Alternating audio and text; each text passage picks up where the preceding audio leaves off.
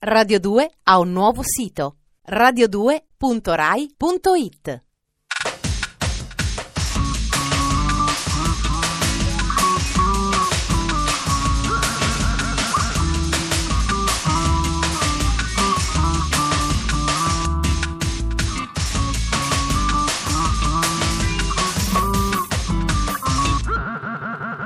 Dispenser. Buonasera e benvenuti al programma più incredibilmente denso e conciso della storia della comunicazione universale. Un programma che brilla anche per senso della realtà e modestia. Si chiama Dispenser e vi racconta cose senza le quali vivreste bene lo stesso, ma parliamoci chiaro, per quello che avete da fare cosa vi costa? 13 minuti. Solo 13 minuti. Sommario.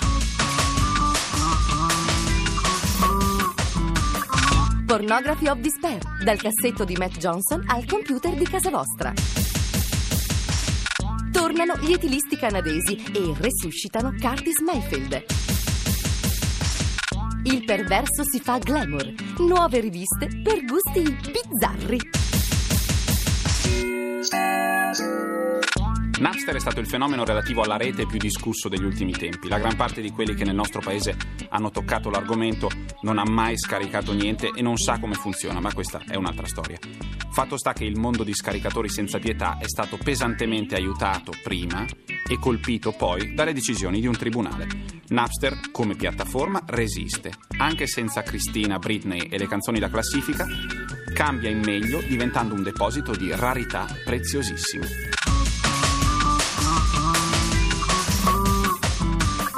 Dispenser. Il grande merito di Napster non è tanto, o comunque non solo, quello di permettere a chiunque di accedere in modo gratuito a canzoni facilmente rintracciabili in ogni negozio. Chi dire infatti di quei gruppi minori i cui dischi non sono reperibili se non a costo di interminabili spedizioni attraverso l'oceano? O della possibilità di venire in possesso di rarità inseguite magari per anni, come brani dal vivo, demo, b-side introvabili o canzoni mai pubblicate?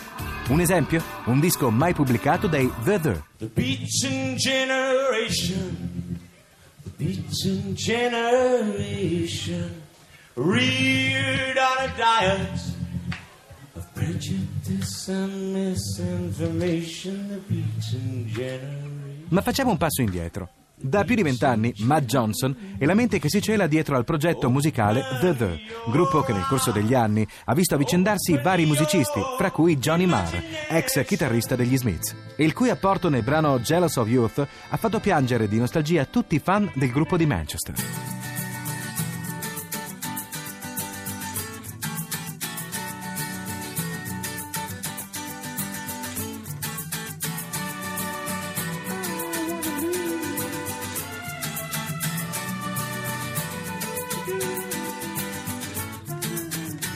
I The hanno prodotto album notevoli come Dusk o Soul Mining, ma anche dischi come Hanky Panky, incomprensibile tributo a Dank Williams, o il recente poco ispirato Naked Self. La leggenda vuole che alla stregua di Paddy McAloon dei Prefab Sprout, Matt Johnson sia un artista molto prolifico. Peccato che la discografia ufficiale dica l'esatto contrario per ambedue, un disco ogni 3 o 4 anni. Across a blood red sky, moving from the east towards the west. Balaclava helmets over their heads.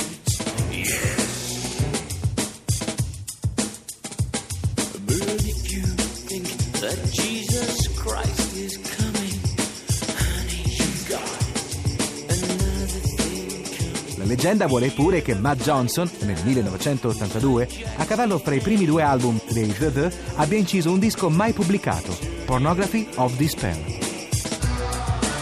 Per anni si è favoleggiato sulla sua esistenza e sulle canzoni che ne facevano parte. Oggi Pornography of Despair è rintracciabile senza grandi sforzi su Napster.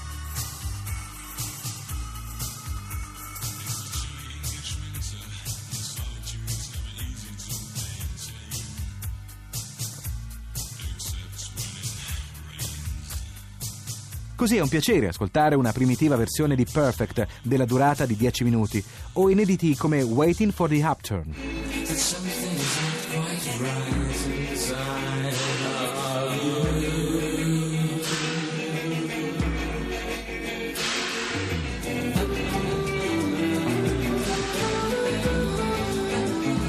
E che dire di Mental Healing Processing, brano che non avrebbe certo sfigurato in Soul Mining? Bathroom mirror reflects the past.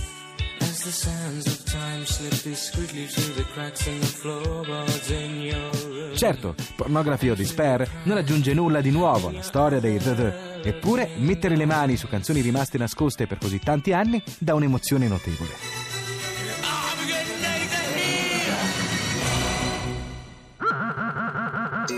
Here. Vi ricordate il primo singolo dei Bram Van 3000, Drinking in LA? James Di Salvio, il leader italo-canadese dei Bram Van 3000, affronta un viaggio fino a Los Angeles per trovare qualcuno che pubblichi la sua musica. Avendo avuto in risposta solo picche, si sbronza di pomeriggio a 26 anni e pensa cosa ci faccio a sbronzarmi a Los Angeles a 26 anni? L'interrogativo esistenziale diventa il ritornello di Drinking in LA e i Bram Van vendono paccate del loro primo album. Chi li ha visti dal vivo dice che questo collettivo di canadesi alticci fa letteralmente paura. Ora sta per uscire il loro nuovo disco e sentiamo il singolo che lo anticipa. Promette molto bene. Sono in tanti ad aver campionato la musica nera degli anni 60 e 70 o aver registrato dei dischi in stile. I Bram Van hanno preso Curtis Mayfield in persona, storico clamoroso musicista, noto anche al grande pubblico perché un suo pezzo era nella colonna sonora di un film di Tarantino. Bram Van 3000, alla voce c'è Curtis Mayfield, il pezzo si chiama Stupefatto, basito, insomma, astounded.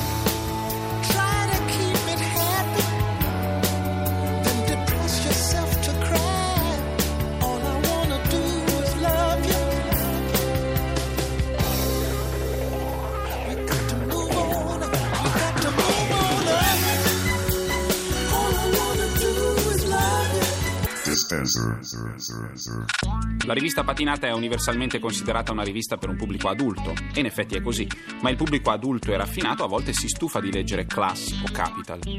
Preferisce piccole divagazioni sessuali, fenomeni sociali curiosi, stranezze e bizzarrie di qualunque tipo ai soliti articoli sui più esclusivi luoghi di villeggiatura caraibica. Abbiamo letto per voi la rivista inglese che unisce una forma impeccabile a contenuti peccaminosi, tutto in nome del bizarro. Dispenser. Mm-hmm. L'aspetto è di una rivista inglese di tendenza, alla stregua di The Face o Wallpaper, foto di modelle accattivanti, grafica contemporanea, carta patinata. Ma basta leggere il titolo degli articoli in copertina che si occupano di eroina legalizzata o di eunuchi per capire che non si tratta esattamente di una rivista come le altre. Stiamo parlando di Bizarre, raffinato mensile londinese dedicato a tutto ciò che è curioso e fuori dall'ordinario, ma anche, perché no, alle più svariate perversioni. Amore, mi passi la frusta per favore? I temi che Bizarre ama trattare sono sempre piuttosto sorprendenti e se dedica le proprie copertine ad argomenti accettabili al grande pubblico, come un articolo sulle origini del fenomeno punk o un'inchiesta sul mondo dello striptease, i servizi interni alla rivista sono tutt'altro che nazional-popolari. Qualche esempio? Uno sguardo disincantato alla sessualità dei disabili, un approfondimento sulle droghe in uso in epoca vittoriana, un reportage sui feticisti dei palloncini o la biografia del serial killer australiano conosciuto come The Mutilator, con tanto di foto delle sue vittime seviziate. E al termine della rivista, l'inserto chiuso, nel senso proprio che è necessario aprirlo col tagliacarte, di annunci erotici e pubblicità hard. Una lettura inusuale, quindi, che però sembra voler far riflettere il proprio pubblico invece che scioccarlo. Una delle poche pubblicazioni in grado di trattare temi davvero scottanti con arguzia e anche una certa evidente ironia. E poiché non è di facile reperibilità in Italia, vi consigliamo una visita al sito bizarmag.com per assaporare, almeno virtualmente, il suo spirito corrosivo. Potreste per esempio leggervi la rubrica Ask Bizarre, dove i lettori possono porre le loro domande più impellenti come è normale mangiare cemento? O perché il clitoride si chiama così? O anche è vero che le sigarette Camel contengono oppio? How bizarre. How bizarre. Se amate viaggiare, invece, potreste dare un'occhiata alla sezione Bizarre Travel, subito pronta a fornirvi gli indirizzi basilari per una gita a Los Angeles, come il pavimento con le impronte delle pornodive o gli indirizzi delle ville degli omicidi di Charles Manson. Se invece siete a caccia di personaggi famosi, la sezione Bizarre Lives vi offrirà interviste e biografie dei più celebri picchiatelli del mondo.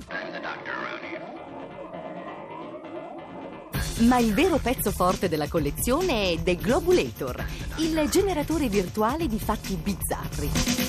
Ti basterà posizionare il mouse su un punto qualsiasi della mappa mondiale per leggere quali siano stati i fatti più assurdi accaduti in quel luogo. Saremo forse un po' bizarre, ma a noi certe letture piacciono di più che l'espresso panorama.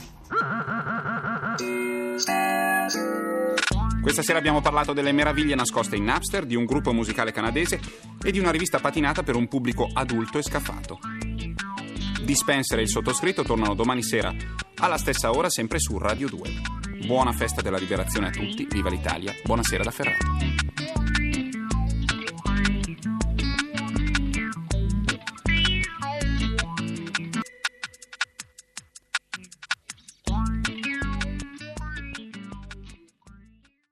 Radio 2 ha un nuovo sito radio2.rai.it